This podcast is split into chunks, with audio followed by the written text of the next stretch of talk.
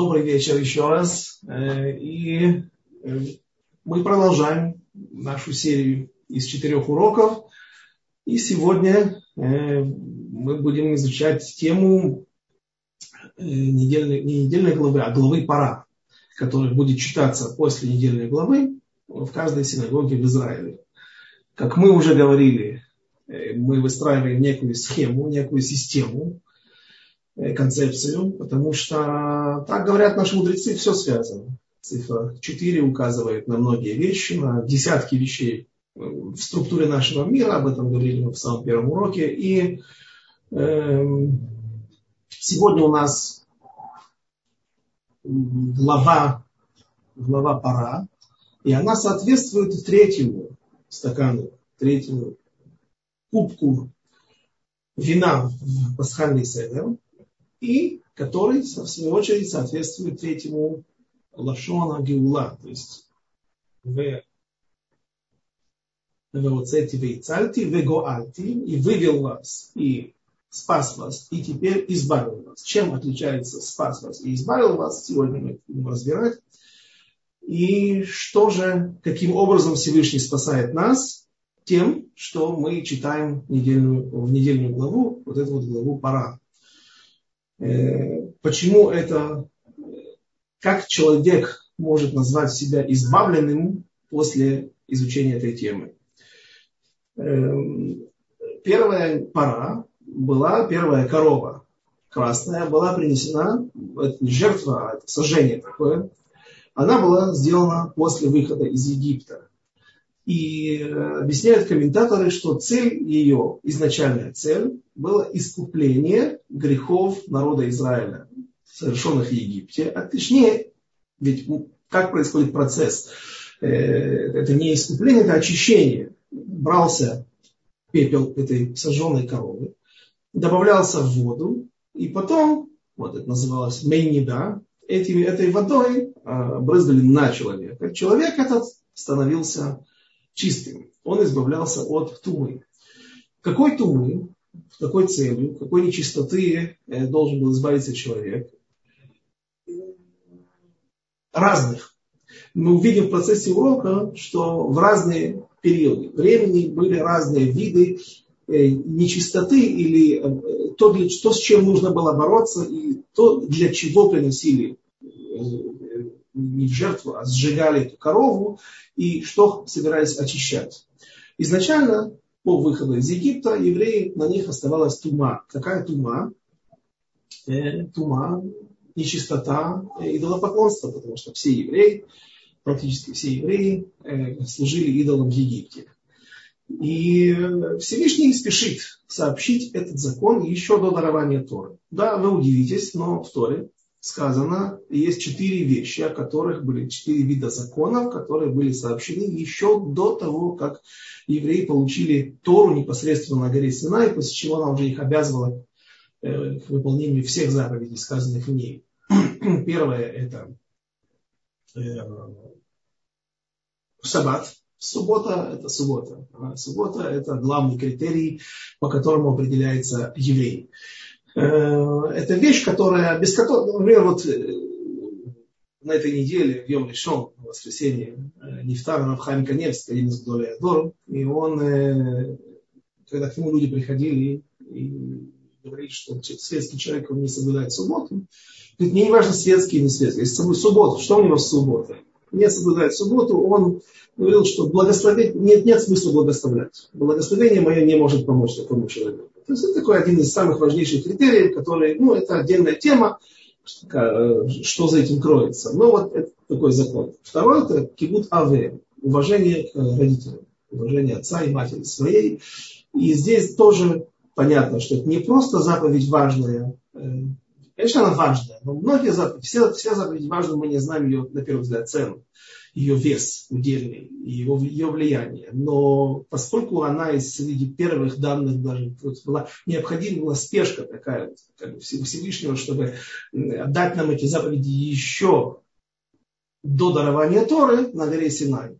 Соответственно, возникает вопрос, а здесь что такое? Что за этим кроется? Это не просто уважение к родителям, а это уважение к Всевышнему, потому что тот, кто уважает родителей, он привыкает к тому или знает, то, что есть кто-то, всегда есть какая-то сила, которая привела тебя в этот мир, которая поставила тебя на ноги, э, ну, а за всеми всегда стоит Всевышний. И, соответственно, также и выстраивается вот такая вот э, богобоязненность к небесам. Через родителей это возвращает, нас и к Всевышнему.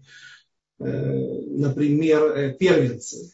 Вот я слышал хорошее, интересное объяснение. Вот Равмир Симха из Двинска, Меших Хохма. Меших Хохма. В своей книге он объясняет, почему первенец получает вдвое больше, чем другие сыновья. Если у человека есть три сына, и он оставил им миллион долларов, э, или, скажем проще, тысячу долларов э, наследие, то наследство то 500 получает первый сын, а остальные по 250. Ну, а даже если он не лучше их в э, количестве дипломов, э, в продвижении в карьере в своей жизни не прошло так, как у других более младших.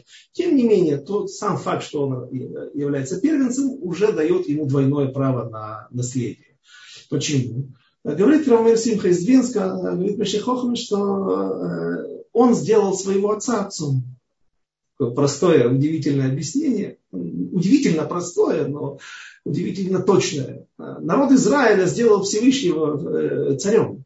Потому что с того момента, как э, произошел шибуш, э, вот эта путаница во всем мире, и люди постепенно стали отходить после мироздания, после разрушения Вавилонской башни, ну и до этого гораздо раньше отходить от классического понимания веры или что скрывается за религией, когда они стали ошибочно поклоняться другим каким-то силам, силам природы, силам э, духовным каким-то вещам, э, светилам на, на небесах. Э, в мире никого не было, кто нес вот этот флаг по жизни, идеи веры в единого Бога. И народ Израиля первый тот, кто сделал своего, э, нашего Творца, э, действительно царем над всем миром, который объявляет об этом постоянно, напоминает. И мы как бы первенцы, и все, что за этим вытекает, э, из этого вытекает. Третье – это пора из четырех заповедей, которые была дана, то есть вот заповедь сожжения или очищения пеплом красной коровы. И четвертое – это мишпатим, то есть некоторые закон, часть законов, которые связаны с имуществом. Потому что там, где есть проблемы с имущественными законами, там, где нет справедливости, то тогда и нет э, места для мира в общине, в городе, в стране, в народе, в общем. Э, вот это вот была первая необходимость.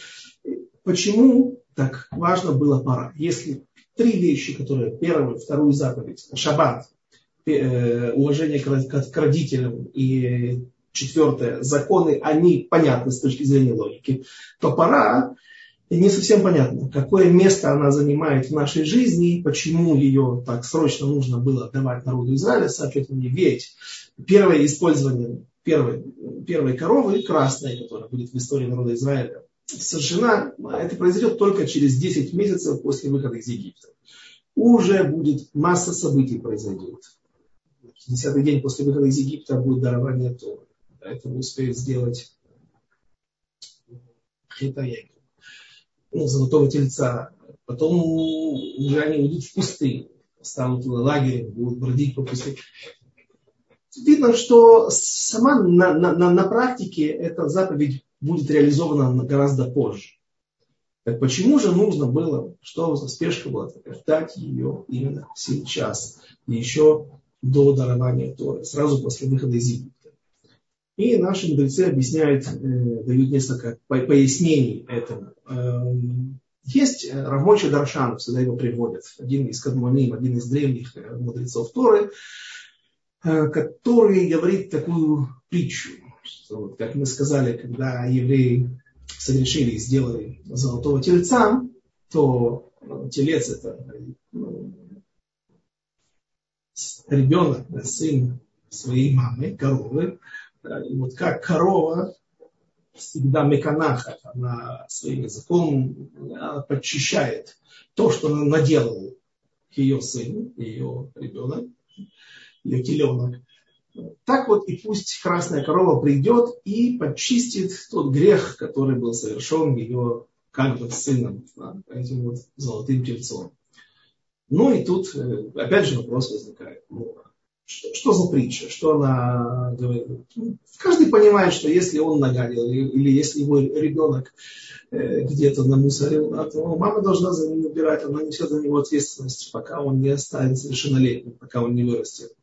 Что же, почему же здесь вот именно... Ну, что, что Равмойши Дархан хотел нам донести этим? Так объясняет вот такую, так, такую схему Клияка из Праги, один из э, эпохи Ахлоним, важных комментаторов Торы. Он говорит такую вещь. Э, когда евреи стояли на горе Синай, когда они вышли из Египта и стояли, стояли на горе Синай, то э, у горы Синай, подножие они стали бессмертными. Многие изъяны физические исчезли, и, но бессмертие не вернулось вот в той форме, которая, оно, которая могло быть, э, если бы первый человек, Адам со своей супругой не согрешили, а оно, действительно люди умирали.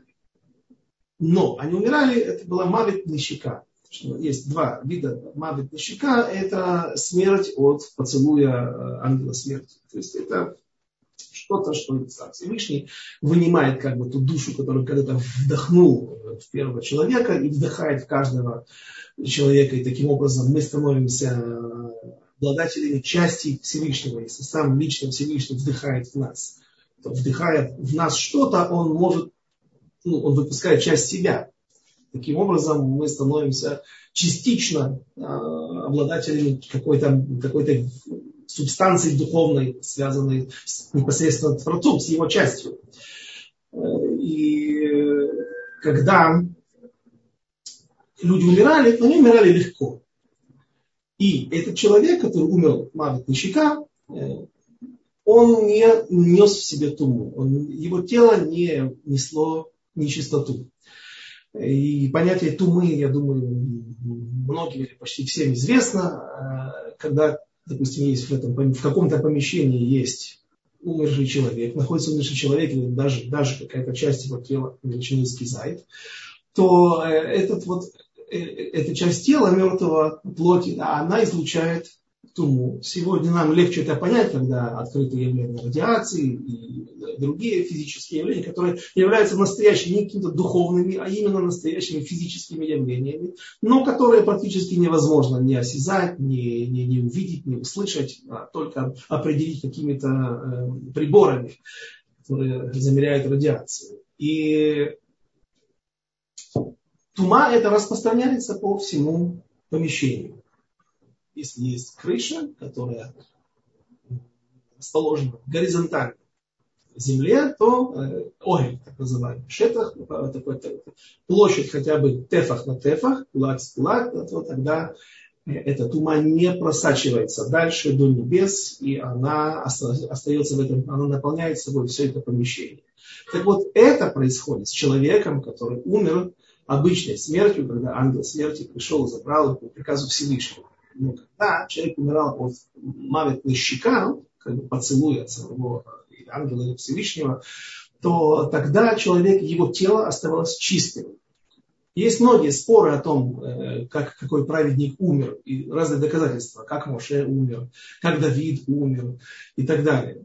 Его могила, могилы праведников нет, не затумляют. Так, есть такое, э, такое понятие. И иными словами, после того, как произошла вот эта, вот, вот эта трагедия, э, грех евреев, народа Израиля с золотым тельцом, вернулась не смерть, а они, они не были бессмертны, как мы сказали, но теперь их тела несут с собой нечистоту после смерти.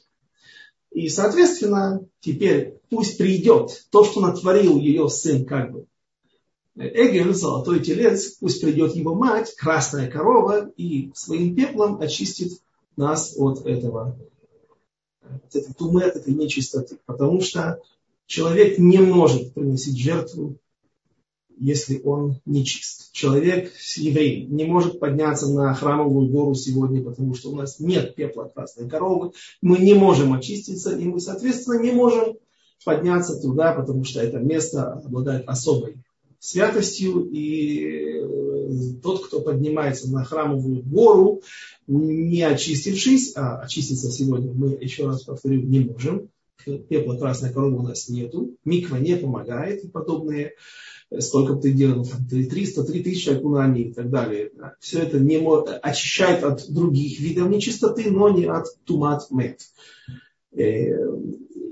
Э, тем не менее, есть а, э, буквально одной строчкой есть возможность подняться на храмовую гору, есть понятие тума утра бецибур, тума разрешена, нечистота разрешена в обществе, когда люди поднимаются. И даже можно принести теоретически жертвы на храмовой горе, но эта тема сегодня не усилится. Она ее, ее не поднимает, потому что это не, ну, есть некоторые группы религиозные, которые занимаются этим вопросом, и даже вот говорили, что Рафхайм Каневский их поддерживал вроде бы.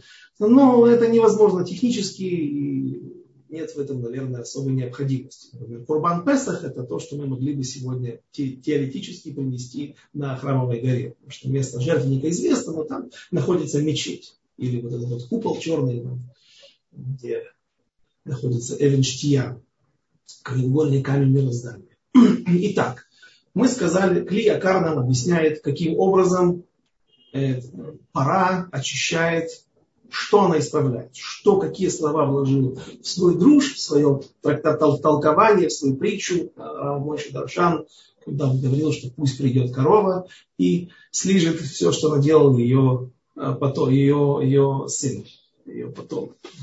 Э, итак, что еще? Есть э, стих, э, который толкуется, э, стих в нашей главе, в главе Пара, который находится в недельной главе Хукат, книги Бамидбар, Хукат, 19 глава, 17 стих. Один из стихов, который начинает вот эту вот главу, он звучит так. Я прочту преднамеренно сначала на иврите, а потом переведу на русский. Велакху летаме меафар срефат ха хатат. И возьмут для нечистого из вот этого сожженного пепла, пепла сожженной коровы красной, срефата хатат. Для того, чтобы очистить его э, сожжение, жертвенное сожжение. Слова меафар срефат ахатат начинаются на букву мем, меафар из пепла, срефат чин, син в данном случае, хахатат и определенный артикль хей. Мем, шин, хей, моше. И отсюда наши мудрецы толкуют в трактате Роша Шана, 21 лист, 2, 21 вторая страница, что единственный человек на земле, которому было дано понять смысл этой красной коровы, как это работает, почему именно пеплом, почему не только как это технически, а вообще что за этим кроется, там нужно назвать это Мицвод, смысл заповедей. Э, единственный человек это был Моше. Здесь и, и, тут, тут предыдущее слово, если взять летаме, так там получается буква ламет, ле Моше. И там есть, э, то есть Моше, Моисей, да, было, было это дано. Также можно переставить некоторые буквы уже не в прямом смысле, не в прямом порядке, но там же можно составить, если еще использовать э, другую э, букву ламет с предыдущего первого слова. Неважно, просто, поверьте мне, не, не пытайтесь понять, что, как я вас сейчас путаю. Там получается ле шломо. И вот, оказывается, Шломо просил, сказано в книге Коэлет, что просил Шломо у Всевышнего Бикеш Когелет Лимцо Диврей Эмет. Просил Коэлет найти э, слова истины. Или как переводят его на, на русский язык. Пытался Коэлет, это Шломо, царь Шломо, найти ценные речи и написанные верно слова истины. И вот в трактате Роша Шана наши мудрецы толкуют, что идет речь о красной корове. Шломо был мудрейшим из всех людей, которые жили на земле. Он постиг все, кроме красной коровы. Всевышний так и не, не открыл ему эту тайну, не позволил ему приоткрыть этот занавес для того, чтобы понять глубину этого, это, этой заповеди, что, что, что скрывается за ней. И, разумеется, возникает вопрос, почему. Почему может, например, возникает несколько вопросов. Там так рассказывают как наши мудрецы в, в Гамаре, в Вавилонском Талмуде, что Всевышний сказал, хукаха как ты, закон установил я, экзера газарти, и вердикт я вынес, что ты не поймешь. Тебе и никому другому человеку, смертному, не дано понять это, этот смысл, смысл этой заповеди. Да, и эльхасхут лярер. И нет у тебя права даже пытаться это спорить или, или пытаться да, да, понять. Э, надеюсь, мы сегодня не делаем ничего противозаконного, пытаясь понять, потому что мы э, только пытаемся прикоснуться к этой теме сверху вообще. Почему, о, о чем речь идет, не, не глубинный смысл, хотя, может быть, что-то и постигнем более глубокое. Э, и так вот, прежде всего с Моше. Почему Моше Всевышний разрешил, открыл эту тайну? Потому что Моше был особенным человеком. Ну, скажем, все, все мы особенные, каждый из нас особенный человек. Э, были другие великие люди. Я очень часто встречал в, в источниках, когда обсуждают, обсуждают тему, кто был все-таки более велик, Яков или Моше. Ну, казалось бы, мы живем в, под, под, под, под влиянием понятия Еридата Дород, опускание, спускание поколений духовных. То есть в двух словах, чтобы не отвлекаться, эм, предыдущее поколение, мудрецы предыдущего поколения всегда знают больше, чем мудрецы уже последующего поколения. И когда уходят праведники из жизни, то, что мы пережили на этой неделе, праведники и Дора величайший, из мудрецов, который жил ну, на данный момент, э, то нужно понимать, что мир стал иным. Мир уже больше никогда не будет таким, как он был раньше, до этого. Мы вновь опустились на еще одну ступень по, и продолжаем наше скатывание по наклонной плоскости. И казалось бы, по, по этим понятиям, если там эпоха Амураим была после эпохи Танаим, так Амураим не имеет права спорить с Танаим, вступать в прямой спор. Они могут принять какую-то из сторон, если есть два Таны, которые между собой спорят. Но лично выступать против, как правило, это не дано. И так далее. Так если вроде бы Моше, он был как, куда, куда позже, чем про отцы нашего народа, основателей, Авраам, Ицхак и Яков, то, казалось бы, тут и вопросов не должно возникать. Однако же я видел диюним, я видел рассуждения на эту тему, но это отдельная тема. Где, в чем, как, что сделал Моше, что даже у праотцов этого не было. Но для нас, э, чтобы понять, почему Моше было дано, разрешена э, вот эта вот красная корова, понять смысл красной коровы, скрывающий за этой заповедью. Э, я думаю, уместно вот следующее объяснение. Э, есть э, в трактате Хулин Вавилонского Талмуда, в главе, которая занимается выяснением закона о Шилуахакен, отсылание птицы. То есть, если с гнезда. Если, если человек нашел гнездо э, по дороге, когда он шел, вот это как раз вопрос и обсуждается там, э, в, каких местах гнездо это действительно найдено в каких при определенных обстоятельствах, э, где его можно, эту, эту заповедь можно запустить, использовать, реализовать, когда нужно гонять мать, а когда не нужно. И спрашивали, а вот, например, ну понятно, если там на дереве. Потому что дерево часть земли. Там нужно, чтобы э, говорится, что когда ты будешь идти бадерех. Бадерех это значит в пути. Э, оно должно быть уложено где-то, это гнездо. Например, а вот если человек идет в море, плывет, и вдруг он видит огромное дерево, которое вырвано, вырвано ураганом, брошено в море, и на нем есть гнездо. Отвечают наши мудрецы, ну так, сказано бадерах, да, в пути. Э, а вот э, царь Давид говорит в Таиле, Маям Дерех, то есть он говорит, что в море это тоже путь. Просто эти пути, может быть, не э, ограничиваются бордюрами да, и какими-то морскими и какими-то знаками дорожного движения. Однако же это тоже путь, это Дерех. Хорошо. А что, если он, человек, встретил гнездом, которое порхает на воздушном шаре. Нет, это и, и не Дерах вроде бы, хотя тоже есть воздушные пути, но и это не Земля. Должна быть еще здесь Земля. А если он, допустим, на голове у человека, спрашивает Мара, увидел гнездо, и объясняет там комментаторы, Маршо, что в Индии, как он говорит, это уже Ахарон э, из эпохи Ахроним, две-три сотни максимум лет нашего времени, они уже знакомы были с разными странами, путешественники рассказывали им, что есть люди, которые уходят э, в джунгли, в лесную чащу, и начинают там медитировать. И этот человек может в таком состоянии проводить очень долгое время. У него замедляется, он умеет замедлять процессы в своем организме, и даже без еды он может пробыть какой-то, ну, даже, даже больше, чем несколько дней. И вот в таком состоянии он находится, а голова продолжает излучать тепло. Это приятно птицам. И птицы, которые не видят в этом человеке движения, каких-то, э, на первый взгляд, э, проявлений жизни, они прилетают, садятся к нему на голову, что никакой опасности нет.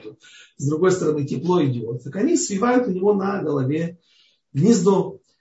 Э, вот человек нашел, встретил такого индуса, да, подвыпившего йога, да, и у него на голове гнездо. Можешь ли ты выполнить эту заповедь? Можно, да. Почему? Потому что человек, который находится на земле, он, поскольку он сам из земли создан, таки, когда все ходящие по земле являются частью земли. Все равно туда все вернутся, да, рано или поздно, после 120 лет счастливой жизни. Э, и, а, и тогда задают вопрос, Гумара, а что если у Маше Рабейну на голове человек увидел гнездо? Сейчас Гумара нет, конечно, заповедь тут нельзя выполнить. Почему? Во-первых, что за вопрос такой? У нас с вами есть шаг. Индусов встретить, э, йога мы, мы, мы можем. Дерево в море мы можем встретить.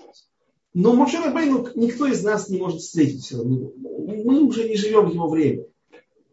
Зачем задавать такой вопрос, который не имеет отношения, не имеет никакой, не имеет никакого практического решения для нашей жизни? Что нам Мара хочет объяснить? И объясняют комментаторы. Мораль из Праги, в Хидуше Агадот, что здесь идет речь, конечно же, о каком-то посыле, которым нам хотят объяснить не закон Шилоха Кен, отсылание э, матери, э, отогнать ее от гнезда, чтобы она не видела, как ты берешь ее птенцов или яйца, а идет речь о самом Моше. Просто через эту тему нам хотели донести, кто такой был Моше, что он из себя представлял. Так вот, почему нельзя, чем отличается Моше от индуса? Потому что индус при всех своих йоги, при всех своих э, великих достижениях, безусловно, тем не менее, они, даже если они могут немножечко победить плоть обычную, э, выйти за рамки э, обычных каких-то вещей, которые позволены каждому человеку, доступны обычному человеку, тем не менее, это не духовные исправления в основном. А вот Мошер Бейну, он отличается тем, что он практически полностью аннулировал свою плоть. Он практически полностью превратил свою материю в духовный элемент. И соответственно, когда ты находишь гнездо на голове у Моше, он не стоит ногами на земле. Это, это только ты видишь внешнюю оболочку. А на самом деле это человек, который смог совершить то, что никому больше в этом мире не было дано сделать. И до этого не было дано сделать. Вот поэтому, наверное, и Моше, ведь он настолько исправил себя, настолько изменил себя, ему и не нужно было, от него не нужно было скрывать смысл заповеди красной коровы. Ему Всевышний открыл. Шломо, очевидно, пусть и был самым мудрым человеком, жившим на земле, однако же эту заповедь ему Всевышний не открыл. Почему? Что кроется за этим? Мы сказали, что у нас один, было несколько вопросов. Задали их. Я не все их задал, давайте еще раз перечислим. Почему Моше мы объяснили, да, а Шломо нет? Почему сказано, наши мудрецы так говорят, что Всевышний ответил Шломо, Хукаха какти, хукаха какти, закон я установил. Хука, зод хукат Тора. Хукат Тора, закон Торы, нужно было бы правильно сказать, зод хукат. Пора. Это закон. Коровы. Причем здесь вся Тора? Очевидно, что что-то скрывается за этим. Ну и еще один вопрос, это мы уже на него ответили, почему именно четыре заповеди были даны до самого начала вхождения, до, до, до, до того, как евреи э, получили то. Так вот, объясняют комментаторы, что с одной стороны, когда человек знает смысл того, что происходит, э, это дает ему какое-то нормальное понимание вещей, нормальный взгляд на вещи. Э, почему я делаю то-то и то-то? Потому что это влечет за собой определенные последствия. Хорошие, ну, достигаем какой-то результат и так далее. И поэтому нужно сделать так, чтобы не было плохо или не было хуже и так далее. Э, но при этом мы ограничены. Потому что если мы знаем только этот смысл, а смыслов всегда очень много, например, это уже касается Аллахи, закона. Если человек оставил вино открытое, так наши мудрецы говорят, вино, там э, любое питье получается запрещено, и оставил на ночь открытым, я им гуле, стакан, пил стакан или не пил, налил, но не выпил и не накрыл его ничем. Утром выпить его уже нельзя. Даже если это очень дорогое, редкое вино, нужно было э, накрыть чем-то, налить, вылить куда-то. Почему? Может быть, проползал нахаш, змей, и попил вина. Когда он пил вино, то он своим зубом как-то уперся в стенку стакана или кружки и пустил туда свой яд. Ну, возникает вопрос. Ну, во-первых, я не слышал, чтобы змеи пили вино не думаю, что их это привлекает. Вода, может быть, как-то. Большинство присмыкающихся, они влагу, жидкость получают из еды какой-то, которую они из семян, из растений, из травы, которую они едят. Ну, что, вино пили. Кроме того, э, ну, допустим, хорошо, может быть такая ситуация. Но человек вот живет на небоскребе, Empire State Building, сотый этаж. Туда змея, наверное, не сможет заползти точно да, протрет себе свое брюхо, свои, свои бока, пока она доползет по ступенькам. Ну, разве что поднимется на Там, в общем, там точно не может быть змей никаких. Я когда-то жил э, в городе Бейтар, и там у нас была прямо э, квартира моя была в минус, а, и она находилась на уровне земли, а тут сразу же был забор, короче, проволока, видеокамеры, мне было очень страшно, но там был арабские огороды. Они тоже были ограничены, их туда пускали, и потом по пропускам выпускали. Но оттуда лезла всякая живность без конца. Потому что место было дикое, с трудом обрабатываемое. И у нас действительно однажды раздался крик душераздирающий в нашем доме. Соседка двумя этажами выше обнаружила, открыв шкаф под раковиной кухонной, обнаружила там желтую настоящую ядовитую змею. Она попала через инсталляцию, через эти вот ходы э, слива воды. Но где-нибудь, в каком-то месте, высоком небоскребе, там мы точно знаем, что нельзя, э, нельзя туда не, не доберется никакой присмыкающийся, тем более змея. Можно ли пить или нет такое вино, которое ты оставил? Тоже нельзя. Почему? Да потому что наши мудрецы, так объясняет Вилецкий Гаон, наверняка во многих других книгах об этом говорится, просто хотели нам дать какое-то объяснение, какое-то понимание, взгляд, вещь, какой-то, как, ужасно неиз... интересно все то, что неизвестно. Да? Хочется все знать. Почему? Потому что вот так вот. А на самом деле есть еще тысячи, у каждой заповеди есть еще тысяча причин. Э, скажем, такой, пробуждается ночью какой-то дух нехороший, который как раз вот притягивается этим вином. Вино обладает такой вот силой. Да? Почему нам вино в субботу, не в субботу, вообще нельзя пить, если оно не вареное? И к нему прикоснулся или не еврей, или еврей, который нарушает субботу. Что такое произошло? Яин Несах? Какой Яин Несах? Сегодня и не евреи-то не возли, возлияние на жертвенник не делают. Где вы видели жертвенники сегодня? Кто сегодня служит идолам в той классической форме, о которой предостерегают наши мудрецы? Говорят, что Да, но на их отцы, которые жили тысячи лет назад, 700-500 лет назад, они, да, делали это. Так вот эта вот тума, нечистота, она осталась на них. И она передается им. Они же в микву не ходят, даже если ходят в море купаться. А может быть, это и не поможет.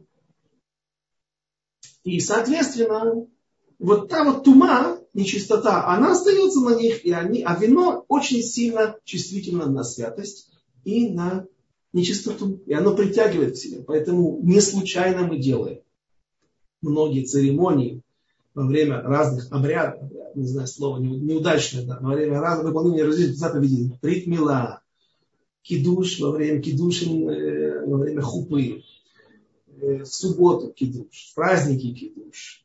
Всегда используется вино. Это не для красоты, это не для придания важности.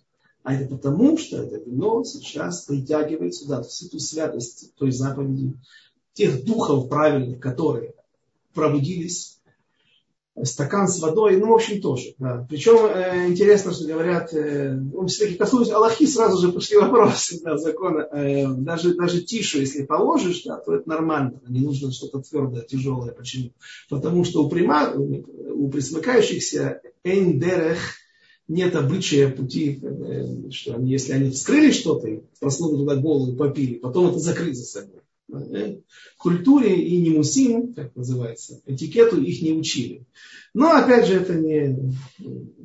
Мы понимаем, что это совсем-совсем не, не главная причина. При, при этом Рав Ошер один, я его уже упоминал на одном из наших уроков предыдущих, он говорит, что вот он, он, он, он, он облегчает в этой заповеди, потому что действительно нет этих змей. Но каждый пусть спросит своего Рава, как ему поступать. Теперь, для чего я все это проиллюстрировал? Чтобы показать, что есть много причин всего. И иногда хорошо, что мы знаем, но на самом деле нужно понимать, что не всегда мы знаем не только о красной корове, но и о других вещах. Э, даже в других заповедях. И, возвращаясь к нашей главной теме, царь Шлому остался без главного, без вот этого своего вопроса, который мучил его всю жизнь. Все знаю, все понимаю. Так он думал. Так он думал. И сейчас я проиллюстрирую, э, что он еще много раз ошибался в, нашей, в своей жизни, и чем это для народа Израиля обернулось. Так вот, когда человек понимает, что он всего лишь человек, пусть это и звучит гордо, безусловно, это звучит гордо, я не смеюсь, а, э, но он все равно не может понять всего. Потому что если ты понимаешь все, то и тогда есть место для гордыни. И тогда человеку это мешает стать настоящим рабом Всевышнего, стать настоящим тем, кто полностью э, полагается на него, полностью не полагается на себя. Э, и, и, и это так объясняют, э, в частности, Равлиав Дискин, я от него слышал это объяснение, это и есть главное тикун, главное исправление красной коровы. Как это работает? Есть какие-то объяснения, если у нас останется время, я даже приведу от, от Саблерского Рэба. Он тоже, кстати, цитирует Клиакар, что жил после него, хотя недалеко в Трансильвании, в городе Сатумара, отсюда и название сатлерских. Большой город на румынском. Да? Это Трансильвания, ближе к э, украинской Галиции и Венгрии. Так он объясняет, приводит э, Клиакар, который недалеко от него жил в Чехии, э, объясняет, ну, посмотрим в конце, если останется время. И таким образом мы становимся больше рабами Всевышнего, когда мы, это вот главное, поэтому главное, хукат Тора, отвечаем мы теперь на вопрос, который был поставлен в самом начале. Хукат Тора сказано не просто так, что это закон Торы. Это не просто закон Тора, Потому что если закон пора, так это вот все эти вопросы связаны с законом э, о сожжении и очищении красной, пеплом красной коровы. Но если мы э, хотим изучить всю Тору, хотим понимать, на какую почву возлагаются эти бесконечно спускающиеся на нас э, из, изобилие, потоки духовные, и материального, и духовного, и всего на какую почву они могут лучше лечь и приняться почву. Та почва того человека, который превращает себя в полностью раба Всевышнего. Не нужно быть раболепствовать, не нужно вести себя вот пришибленно, да, как рабы. Э, имеется в виду, вы понимаете, о чем речь. Полностью аннулировать свое я, свое эго, и тогда путь к постижению истины, путь постижению знаний и духовному росту, он открыт. Э, это же можно сказать и о выходе из Египта. Ведь мы сейчас все время говорим, находясь под проекцией, говорим о искуплении, исправлении пеплом красной коровы, исправлении греха золотого тельца. Однако же заповедь должна дана была до этого. И как мы в самом начале сказали, ей ну, нужно, она предполагалось, что она будет исправлять только та, а вот то, те грехи или то, там, э, ту нечистоту, которую евреи вынесли с собой из Египта. И тут как раз у меня есть интересное объяснение, которое больше подходит к Песаху. Однако же у меня, я не знаю, будет ли возможность э, перед Песахом дать какой-то урок.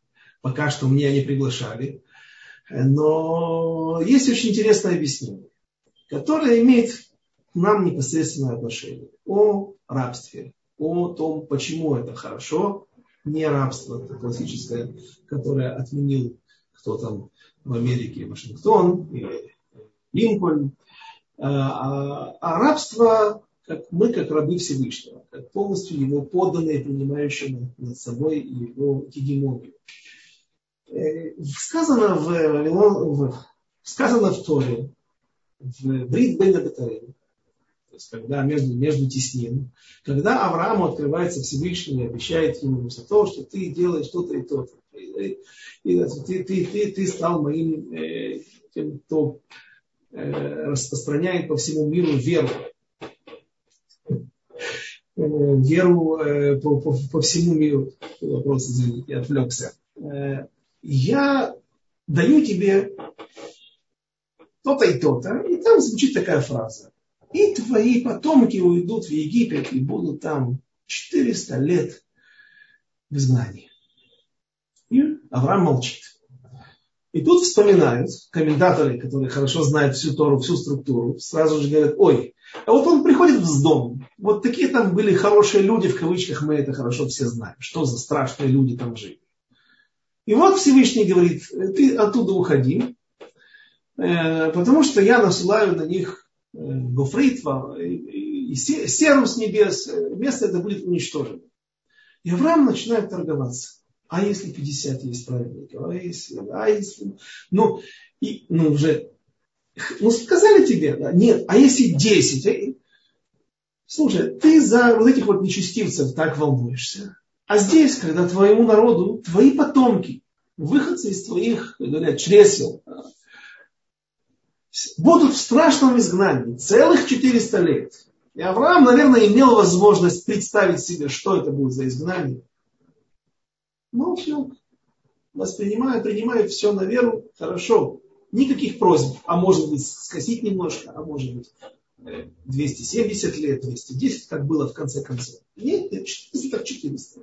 Почему? Потому что Авраам понимает, что э, там так закалялась сталь, там будет закаляться сталь, там будет коваться тот стержень духовный народа Израиля, э, благодаря которому мы здесь сегодня сидим, слушаем э, уроки мои, других, э, других э, лекторов. Вообще народ Израиля жив. Пусть и есть потери, немалые потери, ассимиляция, но народ Израиля существует. Это все благодаря той закалке, которую тому духовному, нерушимому ДНК, который остается навечно, и больше его, ничто не может его размыть. Немножко размыть, немножко, но не уничтожить. Не прекратить существование. И главным венцом всего этого изгнания было получение Торы.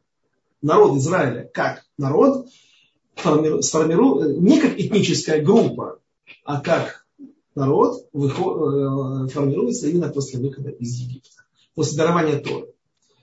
И спрашивают наши мудрецы, а какой Рахуш Гадоль, что Всевышний обещает, что они выйдут потом, евреи выйдут из Египта с большим приобретением, с большим имуществом. Золото, ну, наверное, так и было. Две трети золота, которое Йосеф, известно, что он разделил его на три части, две трети смогли вынести, где-то закопал, спрятал, две трети вынесли. Ну, разве об этом речь? Мы понимаем, что, э, конечно же, речь идет о духовных. И Альшиха Кадош говорит, что это за духовное приобретение, переводит целый перечень того-то, того-то, того-то. И, кстати, есть интересный взгляд на запрет возвращения из жизни в Египте. Говорят, потому что земля страшная, она плохая, она портит людей. Есть объяснение, которое я слышал, потому что ее уже полностью ницлу. Наша задача, ницлу это уже использовали. Оттуда унесли все искорки святости, которые там были. Народ Израиля за 210 лет пребывания там выработал эту руду, и пребывание там не имеет смысла. Евреи есть в Техасе, значит, это не запрещено, на Аляске не запрещено, значит, так нужно. Значит, там есть еще чем заниматься этим евреям и вынимать оттуда эти искорки святости того первозданного света, который был разрушен после греха э, Адама и Хавы и так далее. А в Египет возвращаться не нужно. Но я к чему? О главном приобретении. Говорят, что главное приобретение это вот и было вот то рабство.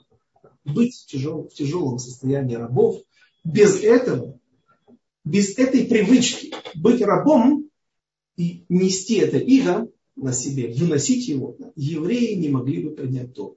Да, как объясняет нам, что произошло, как приняли то.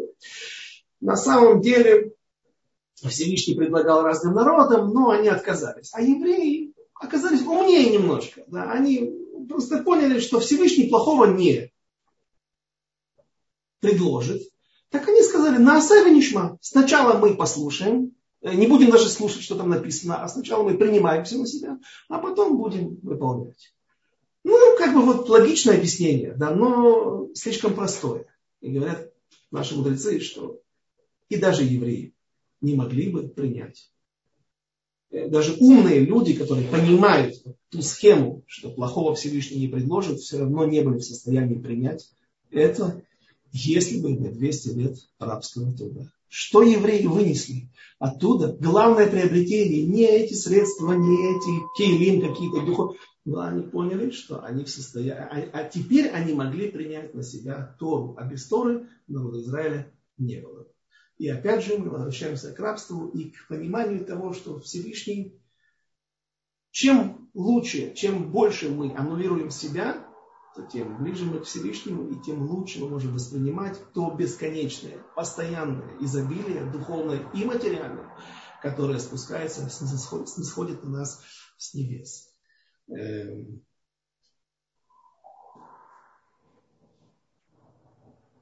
И вот это вот пора которую мы не понимаем, которую мы не знаем, она им помогает нам стать немножечко теми, кто, то есть бороться с нашей гордыней и не поднимать нос, а приближаться таким образом к Всевышнему или сохранять такую опцию приближения.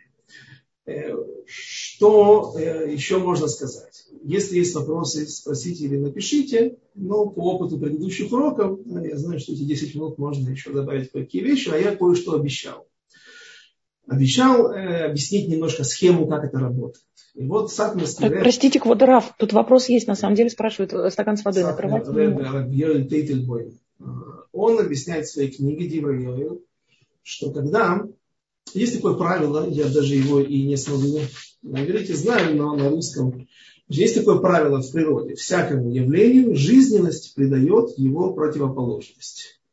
То есть был народ разброд и шатание, был народ разделен, пришел враг с войной, и вдруг этот народ, говорящий на разных языках, понимаете, о чем я говорю сейчас, да, вдруг он объединяется и собирается и становится одним целым. То есть, когда кто-то что-то оказывает на тебя влияние, то ты таким образом выходишь из статического состояния и начинаешь пробуждаться, возбуждаться и э, оказывать или сопротивление, или какие-то действия. И вот так вот работает вода. Мейнида, которая, вода, она очищает, туму, а, потому что это такое универсальное средство, которое, как мне объяснял один человек, не знаю из какого источника, но он сказал, что, посмотрите, это единственный материальный материальный э, материал, который может заполнять любую полость, любую колбу, любую ванну. Он может подниматься по деревьям. Растения легко его тянут, соки из земли. Положи кусочек сахара, рафинада, он гигроскопичен, и вода поднимется вверх, вопреки э, земному притяжению. Дома портятся, из-за этого, даже по кирпичам поднимается, по бетону вода. В общем, это вещь, которая э, максимально может занять любую полость, любое место, и она вмещает в себя максимальное количество святости. Поэтому очищают водой, поэтому мир родился из воды, вышел, как ребенок выходит из утробы матери, находясь там внутри в воде. Почему нельзя было сделать без этого? В воде нужен этот момент рождения, он является момент очищения. Не окунание в микву, например, а именно выход из нее. И а, когда водой брызгают на человека, который несет на себе туму, обладает тумой, то он нечистотой это возбуждает эти нечистые вещи. Да? И а эта сила прыгает как бы на того коина, который становится сам нечистым. Это объяснение этого процесса, почему коин, который вроде бы является источником чистоты сейчас, и он мазе, да, он брызгает этой водой на нечистого человека, сам при этом становится нечистым, очищая другого. Что это такое? Сохранение. Э, нет, это просто вот такой процесс. Знаете, есть такая Аллаха, что если есть плоды у человека, если есть плоды у человека, например, они попали в молоко или в вино, или в воду, они мокрые, то лучше литоль ядаем, это не яйцатова, это не совет, это Аллаха, лучше литоль ядаем, вытащили виноград из холодильника, и он покрылся ими.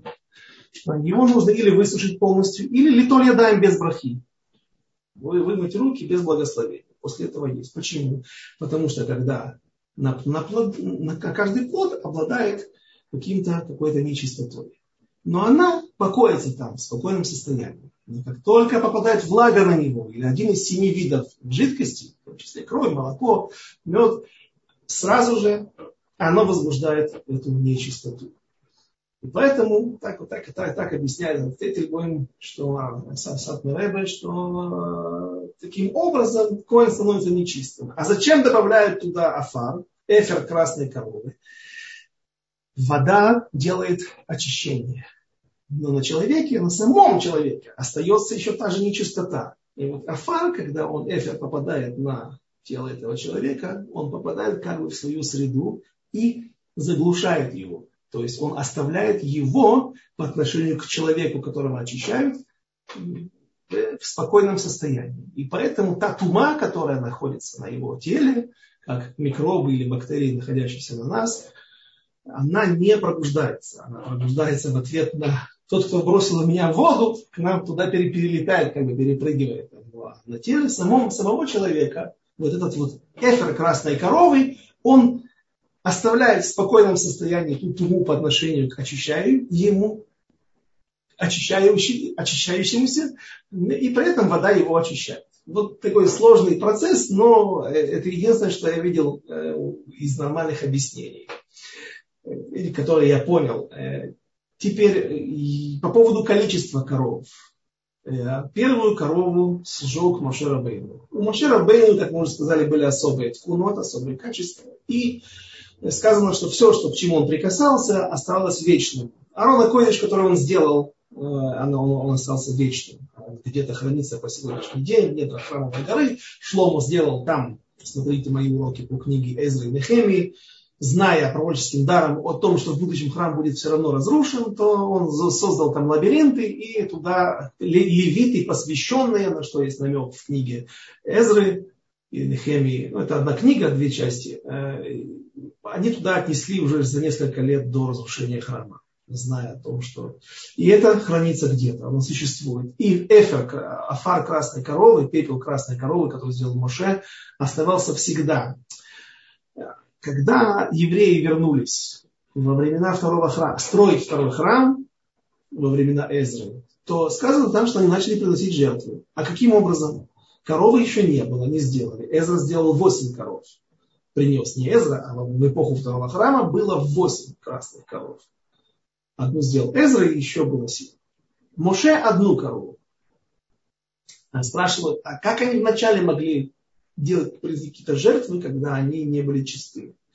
Оказывается, есть одно мнение, что люди унесли капсулы с, крас, с пеплом красной коровы еще от Моше с собой в изгнании в Вавилон, в Персию, и потом с собой принесли и очищались, и там даже в Хуцлаарец были такие, которые устражали и не хотели ходить с нечистотой, вот это вот тмутматмет.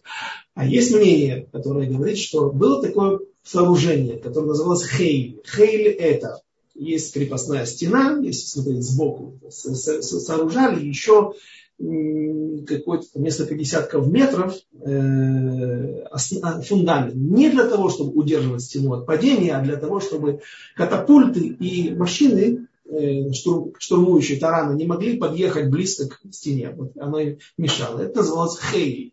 И там были лабиринты тоже. И вот там где-то был спрятан, спрятана какая-то коробка, капсула с, с пеплом красной коровы, и еще которую Моше сделал. И они ее нашли и по традиции, наверное, стариков передавалось, хотя там многие люди вернулись, которые еще были при первом храме.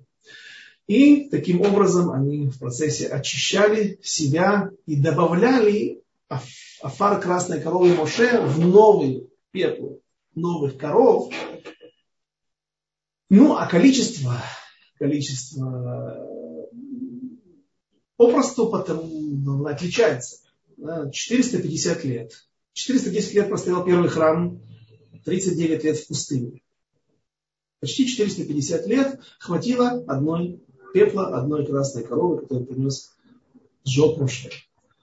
А во втором храме целых 8 нужно было, и храм этот стоял 420 лет. Почему? Попросту.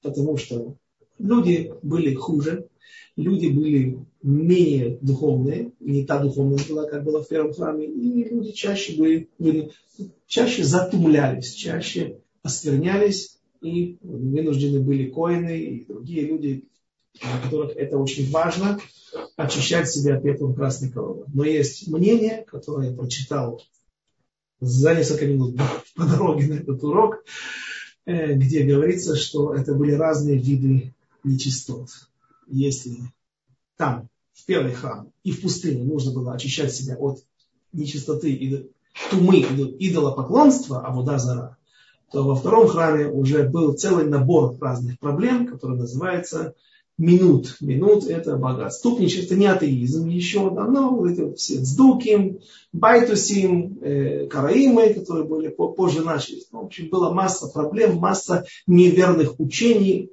от, отхождений от истинного учения.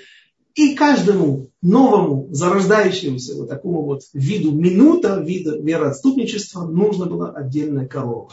Не, то есть, опять же, не потому, как первое мнение вы сказали, что люди чаще осквернялись, а потому что было, к сожалению, больше проблем, с которыми нужно было решать. Итак, мы сегодня разобрали третью стадию подготовки к Песаху и нашего духовного очищения и духовного э, повышения, это то, что имеет название, имеет отношение к лашон, к языку, избавления, которое называется Вегаальти, и Всевышний нас избавил. Опять же, вспоминаем прошлый урок.